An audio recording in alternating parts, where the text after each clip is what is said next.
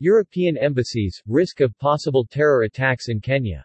After several European countries warned of the risk of possible attacks in Kenya and urged their nationals to avoid public places, Kenya's National Police Service issued a statement saying that it assures the public that security in the country has been scaled up through different policing operations. We urge the public to remain vigilant and report any suspicious activities, the NPS statement said. Heavily armed law enforcement officers were patrolling the streets of Nairobi today, as the police have beefed up security outside around five-star hotels, restaurants, shopping centers and government offices.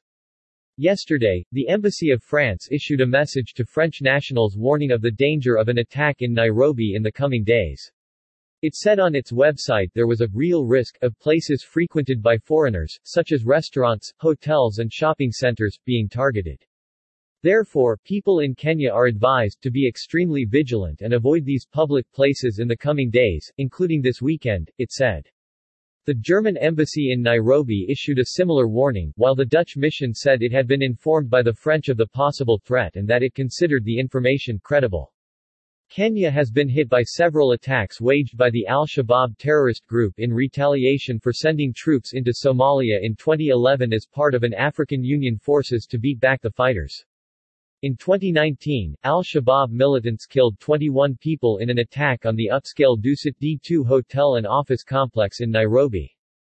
In 2015, an attack on Garissa University in eastern Kenya killed 148 people, almost all of them students. Many were shot point blank after being identified as Christians. It was the second bloodiest attack in Kenya's history, surpassed only by al-Qaeda's bombing of the U.S. Embassy in Nairobi in 1998 that killed 213 people. In 2013, a disastrous four-day siege at Nairobi's Westgate shopping center killed 67 people.